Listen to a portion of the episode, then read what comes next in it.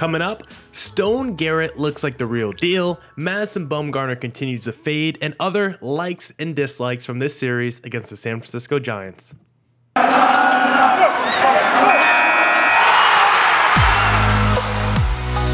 You are Locked On Diamondbacks, your daily Arizona Diamondbacks podcast, part of the Locked On Podcast Network, your team every day.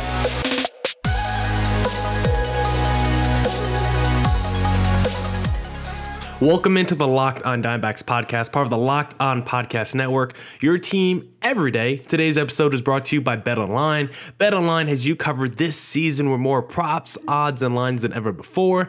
Bet Online, where the game starts. I'm your host, Miller Thomas. I'm a multimedia journalist and I'm a graphic designer. So please go check out my website, MillerThomas24.myportfolio.com. On there, you can see all my latest work, from my packages to my to, from my packages to my articles to my photos and my graphic design. Got a little tongue twisted there. If you want to see more content by me, just follow me on Twitter at Creator Thomas24 for my personal account. Look up the show account, Locked On Diamondbacks, on both Twitter and Instagram. Just type it in that little search bar and follow us on YouTube, Locked On Diamondbacks, so you guys can see my ugly mug. And of course, thank you for making Locked On Diamondbacks your first listen every day. I would not be able to do this podcast without you, my loyal listeners, sharing, subscribing, reviewing, doing all that so I could do this podcast for you.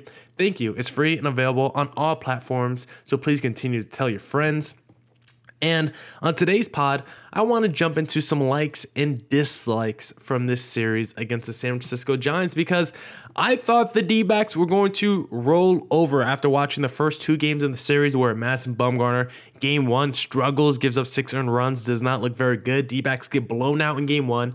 Come back for game two, it looks like Merrill Kelly's dominating. It feels like the D backs are going to somehow pull away with a 1 0 victory bullpen blows it and you're like, whoa, you lose the first game blowout fashion. You blow the second game, and it's like, do you have enough? You know, pride. We talked about that competitive pride yesterday on the podcast. Do any of these D backs players have enough competitive pride to stand up down 0 2 in a series where these games don't really mean anything? Can they get up four game against the NL West rival in a series that don't mean much? The D backs responded in just, and they were able to respond the next two games. Zach Davies looked great in game three. Then Zach Gallen looked great in today's game to split the series because it did not feel like the D backs were going to split the series after being down 2 0. But like I said, the D backs have been pretty good against the Giants so far this season. They've, I think they have above 500 record against the Giants so far this season. So, I'm not surprised that the D backs were able to split the series, but um, I didn't expect it after watching the first two games. So let's get into some likes and dislikes from this series against the Giants because it was, it turned out to be a positive series for the D backs. After not starting strong, it ended up actually being a positive series for the D backs. And we got some likes and some dislikes from this series against the D backs. And I first want to start with the likes.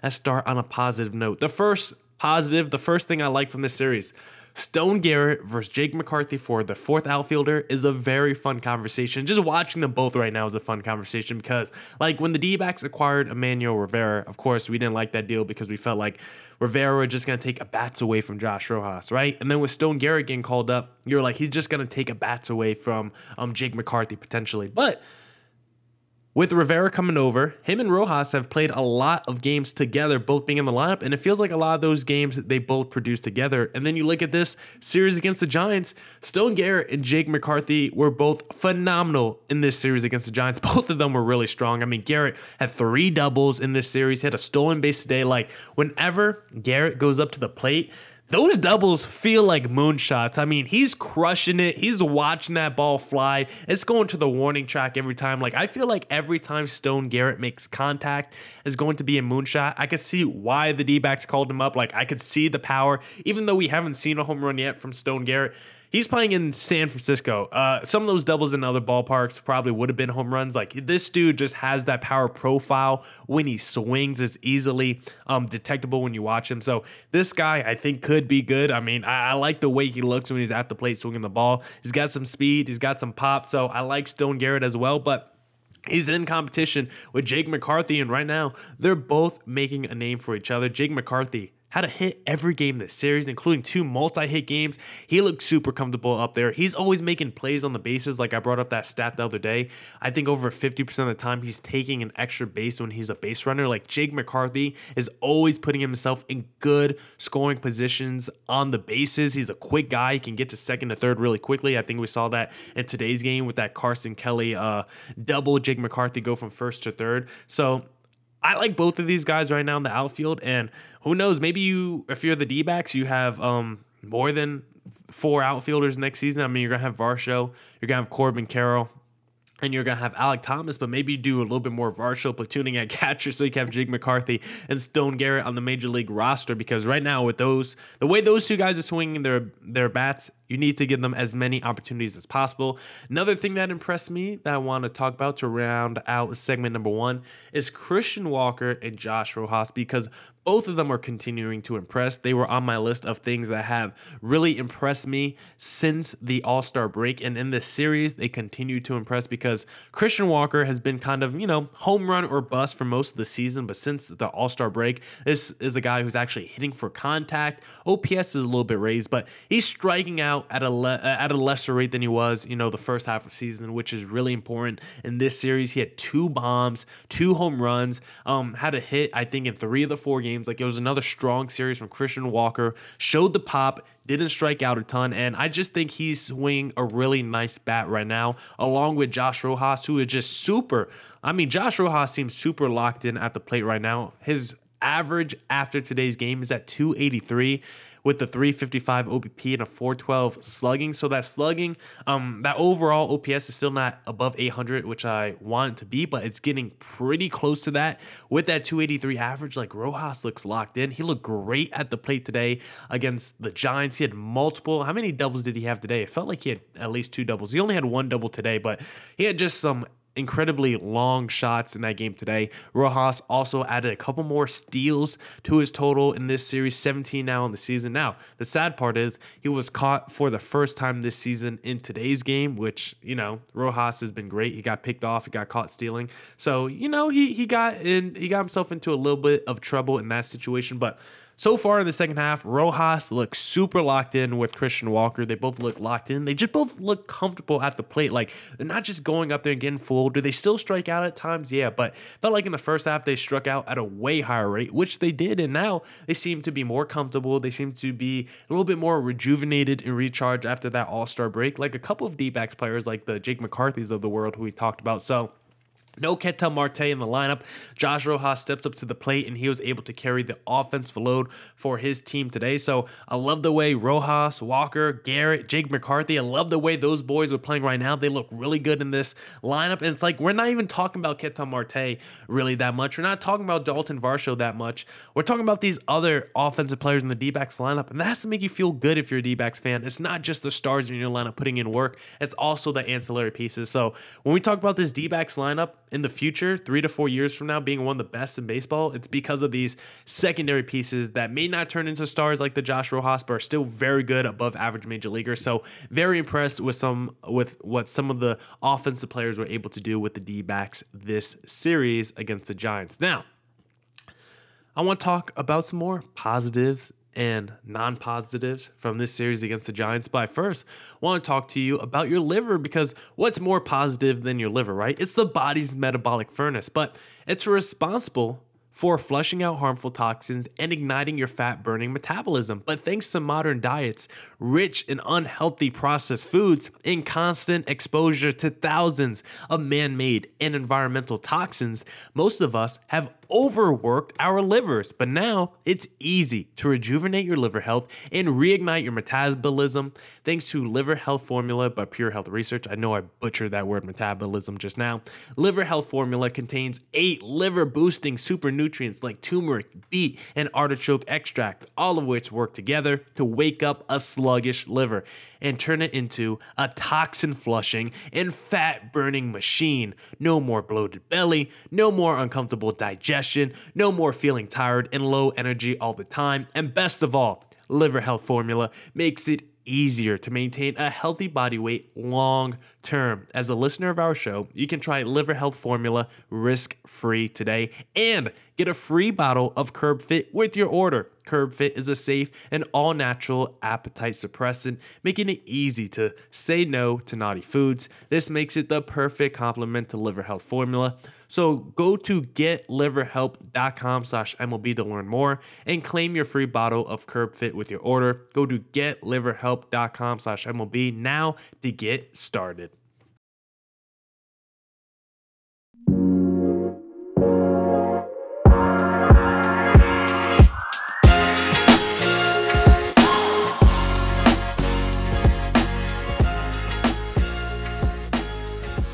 Right, all right, all right.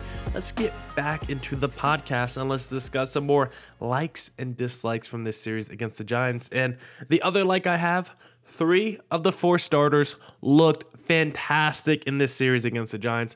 Let's first start with Zach Gallen and move our way backwards because Zach Gallen today against the Giants. Oh my God, Gallen, you look phenomenal. It was the rubber match matchup. I guess not since it was a four game series, but to me it was because you had Logan Webb versus Zach Gallen, the two aces of both of the staffs. And Logan Webb, he didn't look like an ace today. Four two thirds innings pitch. The D backs, oh, at one point it said four earned runs, but I guess ESPN um, redid their scoring. So now only three earned runs given up by Logan Webb, five runs total. And the D backs were able to hit him around, still gave up nine hits. Like the D backs offense was pretty locked in on Logan Webb, but the Giants offense couldn't say the same for Zach Gallen because Zach Gallen is in his freaking bag right now.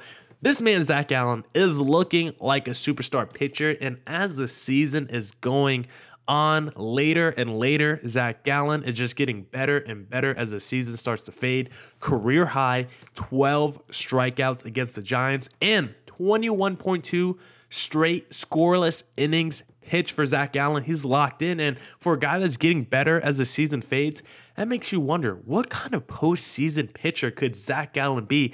The D backs ever made it to the playoffs. Hopefully, soon they could do that because if someone is getting better as the season gets later, that bodes well for the postseason. I think Gallen's definitely the kind of guy got the pitching stuff to translate to the postseason, unlike a Clint Kershaw who sucks in the postseason. Zach Gallen would be a great postseason performer. So hopefully we could get there um, one day with Zach Gallen, and maybe we could with this rotation perform the way they are. Because in yesterday's game, game three, Zach Davies was on the bump, and he also looked fantastic five innings pitch, one earned run, six strikeouts. Just a perfect day for Zach Davies. He didn't go deep into the ball game, but he definitely did just enough of not allowing runners on the bases, not giving up. Um, just great in terms of run prevention, like I talked about.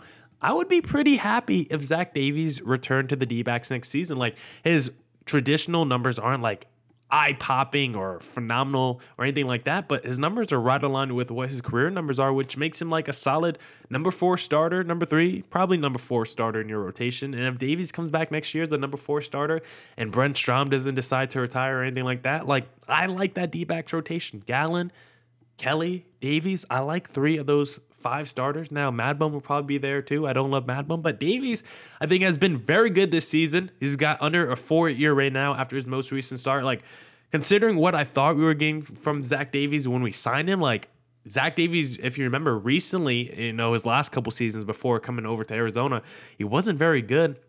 He was good in 2020, but that was a shortened season. But in 2021, a full season with the Cubs, 32 starts, a 5.78 ERA, a 5.45 FIP. Like he didn't look very good, but there was optimism that Zach Davies could be good because the shortened season he was good 2020 with the Padres and 2019 full season with the Brewers, a 3.55 ERA. So three of the last four seasons, he's had a pretty damn good ERA. Really, 2021 was the only um, outlier year, and he's only 29 years old. So why not bring Zach Davies back for next season? The D backs feel like it's necessary. And then game two, Merrill Kelly, our other frontline starter, Zach Gallen, Merrill Kelly. I, I said they were a fringe top 10 duo before. I'm moving them up. They're getting the bump up in my rankings. They're moving up to number seven. They're top seven duo in all of baseball as a frontline duo because Merrill Kelly in game two, seven innings pitched, seven strikeouts, no earned runs all these pitchers just look locked in when it comes to their stuff, you know, their tools in their tool belt. Brent Strom just seems to be pulling the perfect strings. Carson Kelly back behind the plate, calling perfect games for these pitchers, and everyone is just in unison. Defense, for the most part, is looking pretty good for the D backs, but of course, they also have some boneheaded plays. Like, I don't think there's any team with a better defensive highlight and low light reel than the D backs because you'll have guys like Alek Thomas robbing, you know, robbing home runs basically at the wall to end games. And then you also see a play today where he just drops a routine fly ball. Probably the probably had a little sun in his eyes, but I don't think there's a team with a bigger variance of highlights and lowlights when it comes to defensive plays than the D-backs. But Merrill Kelly, Zach Gallen, Zach Davies, the way they're pitching right now, like D-backs, we talked about it yesterday. They could be the spoiler of the second half. The road to the playoffs could go through Arizona, and if you're gonna have starters pitching like that, then it's gonna be tough for those opposing teams to make it to the postseason, unless. Now let's get into our dislikes. Unless they face Madison Bumgarner because Madison Bumgarner continues to fade down the stretch, and it's not something you want to see from your highest paid player. He's going to get another fat check next year. I think he makes like 23 million next season. So Madison Bumgarner is still getting paid a lot of money. And I do like that he's always available. Like he hasn't missed a start yet this season. Like availability is a good ability, but whoever tells you availability is the best ability, like, yeah, I think some D backs fans would actually not mind if Madison Bumgarner took a, a start or two off, but Madison Bumgarner in that recent start, five and two thirds, six earned runs. I already talked about, but before that, six innings, five earned runs. Before that, five and two thirds, four earned runs. Before that, six innings, four earned runs. So he's at least going deep into ball games. But then before that, eight innings, two earned runs, elite. But then before that, five innings, four earned runs. So basically, one, two, three, four. In five of his last six starts, he's given up at least four earned runs. Madison Bumgarner is fading down the stretch. His ERA is now at a 4.37 when he after his um July 9th start against the Colorado Rockies, he had a 3.65 ERA. That was before this run of four of five starts, um, giving up four earned runs. Or excuse me, that was before his run of five of six starts, giving up four earned runs. After his July 9th start, 3.65 ERA. Since then, 3.83, 3.71, 3.83, 3.96, 4.13, then 4.37. Madison Bumgarner is fading down the stretch. And if you got Madison Bumgarner on your fantasy team, I would fade Mad Bum because he's someone that's not trustworthy right now. And heading into next season, we always talk about positive momentum. That was a big theme on yesterday's podcast. Building positive momentum in the second half. So when you enter next season, hopefully some of that momentum continues. You build a winning culture. And Mad Bum is kind of holding us back a little bit. He's a veteran. He's got all the experience in the world, but he just isn't very good anymore, and Brent Strom is trying his best. But as all the other pitchers in the rotation seem to get better as the season goes on, Madison Bumgarner seems to be hitting that wall. Still only 33 years old. It's not like Madison Bumgarner is a dude that's ridiculously old. Like when the D backs signed him, he was when the D-back signed him, he was only 30 years old. Like he's going to be Zach Davies' age next season. Does it feel like Zach Davies is about to hit some insane wall? No. And of course, Madison Bumgarner broke into Major League Baseball at age 19, so he was like already 11 year veteran when the D-back signed him. But this is someone that shouldn't be as broken down as he is. He probably shouldn't be as bad as he is, considering he's still in his early 30s. But the 30s have not treated Madison Bumgarner well. He's fading down the stretch, and if you have him on your fantasy team, I would fade Madison Bumgarner. Now, I got a few more likes I want to discuss with you guys before we get out of here today. But if you want to bet on Madison Bumgarner continuing to fade down the stretch, you need to head to betonline.net because it's the fastest and easiest way to check in on all your betting needs. Find all your favorite sports and events at the number one online source for odds, lines, and games. Find reviews and news of every league, including Major League Baseball, NFL, NBA, NHL, combat sports, esports, and even golf. BetOnline continues to be the top online resource for your sports wagering information from live in-game betting, scores, and podcasts. They have you covered. Head to BetOnline today or use your mobile device to learn more about the action happening today. BetOnline, where the game starts.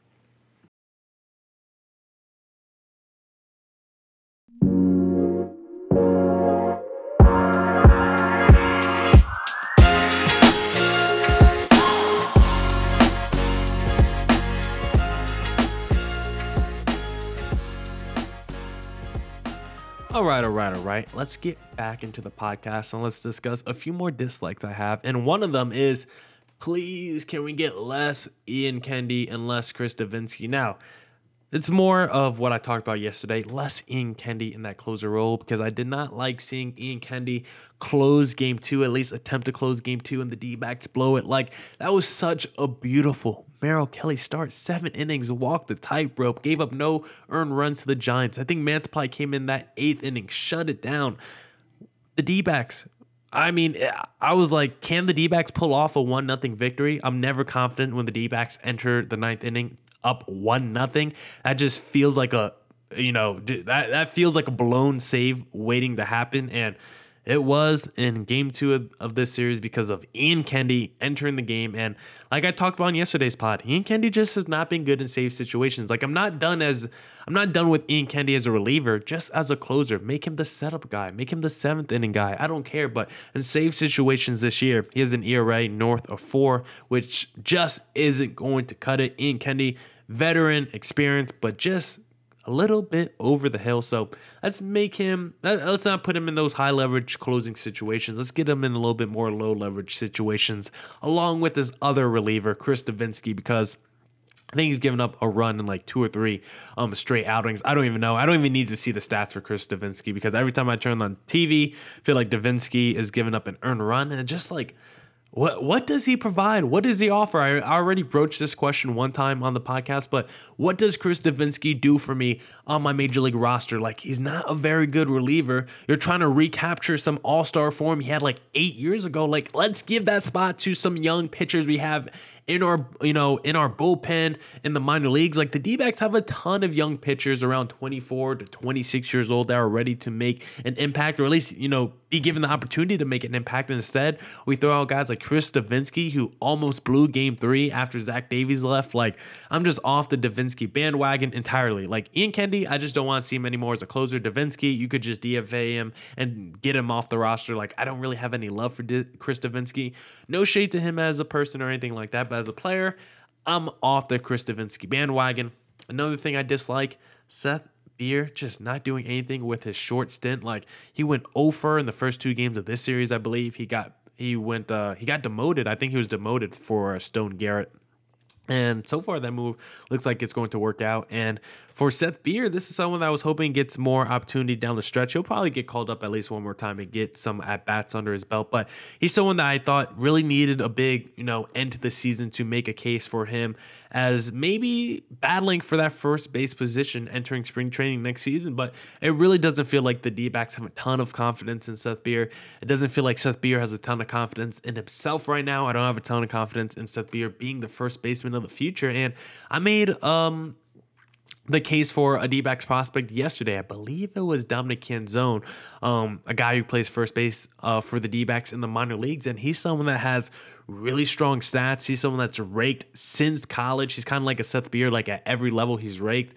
Um, he's probably a defensive liability as well, but considering Seth Beer hasn't been able to do with his bat and he's a defensive liability, might as well give some other prospects a chance um, to make a, a name for themselves and see if they can play first base and be a platoon guy for Christian Walker. So for Seth Beer to see him get demoted this weekend, to see him struggle, like he's someone that was really high on entering the season. Like when we get to the end of the year and I look back at my preseason predictions for the D backs, I think one of my preseason predictions was Seth Beer winning Rookie of the Year for the D backs. I don't know if I meant it in terms of actually him winning the MLB Rookie of the Year award, but maybe just the D backs Rookie of the Year. I have to go back and see my preseason predictions. But either way, I felt like Seth Beer was going to be like the breakout star of the D backs this season. That just that just didn't happen. It isn't happening, and I'm sad to see it not happening because like all those prospects in that Zach Greinke trade were like borderline top 100 guys. Corbin Martin, JB Bukauskas were definitely top 100 guys. Seth Beer was still a top five prospect in the Astros organization. He was someone that raked in the minor leagues, and he just hasn't been able to do it on the major league level. That makes you wonder: is he a quad A type player? One of those players that are good in AAA, can crush AAA pitching, but once they get promoted, uh, they're kind of no, they're kind of in no man's land in purgatory. So Seth Beer, hate to see you demoted, buddy. And then my last dislike from this series I want to talk about is Alek Thomas continuing to slump. He was 0 for 4 today. And since the All Star break, Alek Thomas, 517 OPS in the second half, didn't do much offensively in this series against the Giants. Even just dropped a routine fly ball in center field today. I think he lost in the sun. But Alek Thomas, like, I liked I, I, like what he's done this so far this season. He's not going to finish top two or top three in, in uh, NL Rookie of the Year voting, but I think he's had a solid season. But the second half has really killed his numbers. Like now, his overall stat line on the season for Alek Thomas 241 average, a 668 OPS. eight home runs in 86 games, four stolen bases, caught stealing three times. Like his numbers aren't eye popping. I definitely think this is not the best version of Alek Thomas. I definitely think there is a ceiling there. I definitely see a 300 hitter, you know, 750 OPS, kind of like the numbers that Josh Rojas is putting up now in terms of a in terms of a slash line. That's why I think Alek Thomas could do with maybe 15 home runs and 20 stolen bases. You know, 10 to 15 home runs and maybe 15 to 20 uh, stolen bases. I don't think Alek Thomas is like a superstar type player, but I think he is above average major leaguer. Could be a borderline all star level player. And we know what he does defensively. I want to see his speed utilized pretty uh, a little bit more because he's one of the top players in terms of sprint speed. Um, he's one he's in the 90th plus percentile in sprint speed. So I want to see that speed be utilized a little bit more for Alek Thomas. Of course, we want to see him hitting at the top of the lineup a little bit more, but he also needs to perform a little bit better. I know Alek Thomas performs better when he's batting second as opposed to batting seventh, but he's going to have to get his production numbers up when he's batting seventh, so he can be moved up in the lineup. Um, but either way, I just don't like the way he's slumping right now, and I'm hoping to end the season, Alek Thomas can get back on track because he's gonna get opportunities. He's going to get at bats. He's one of those guys that I think gets pretty locked into an everyday role. One because he's such a freaking phenomenal defensive player. And two, he's young and he's one of the top D backs prospects. So I think he will get a lot of opportunities to end the season. But I hope Alek Thomas can break out of this slump and get back to what he was doing that first month of season with the D backs because he's kind of a slap ball hitter a little bit, but I think he's great at making contact. Not a ton of power, but does have some pop. So I would like to see a strong start from Alek Thomas to end the season because I don't like what I'm seeing right now post All Star break. But it could just be that rookie wall. Like he's still super young, doesn't typically play this many games. Could be the rookie wall that he's seeing right now. But let's hope he can hit that wall and then break through to power through to the end of the season. Now, that's it for this edition of the Locked on Diamondbacks podcast. Thank you to everyone who tuned into today's podcast. It's Friday, so go back and catch up on any pods you might have missed. Recorded with Sully Baseball earlier in the week, so go check out that podcast. Thank you to everyone for making Locked on Diamondbacks your first listen every day. I would not be able to do this podcast without you, my loyal listeners, sharing, subscribing, reviewing. So thank you for that. Make your second listen of the day Locked on MLB, my pal Sully Baseball, Walking Baseball Encyclopedia. Of course, very knowledgeable about the game. Come back next week for more Diamondbacks news coverage and insight. And as always, stay safe, stay healthy. Deuces!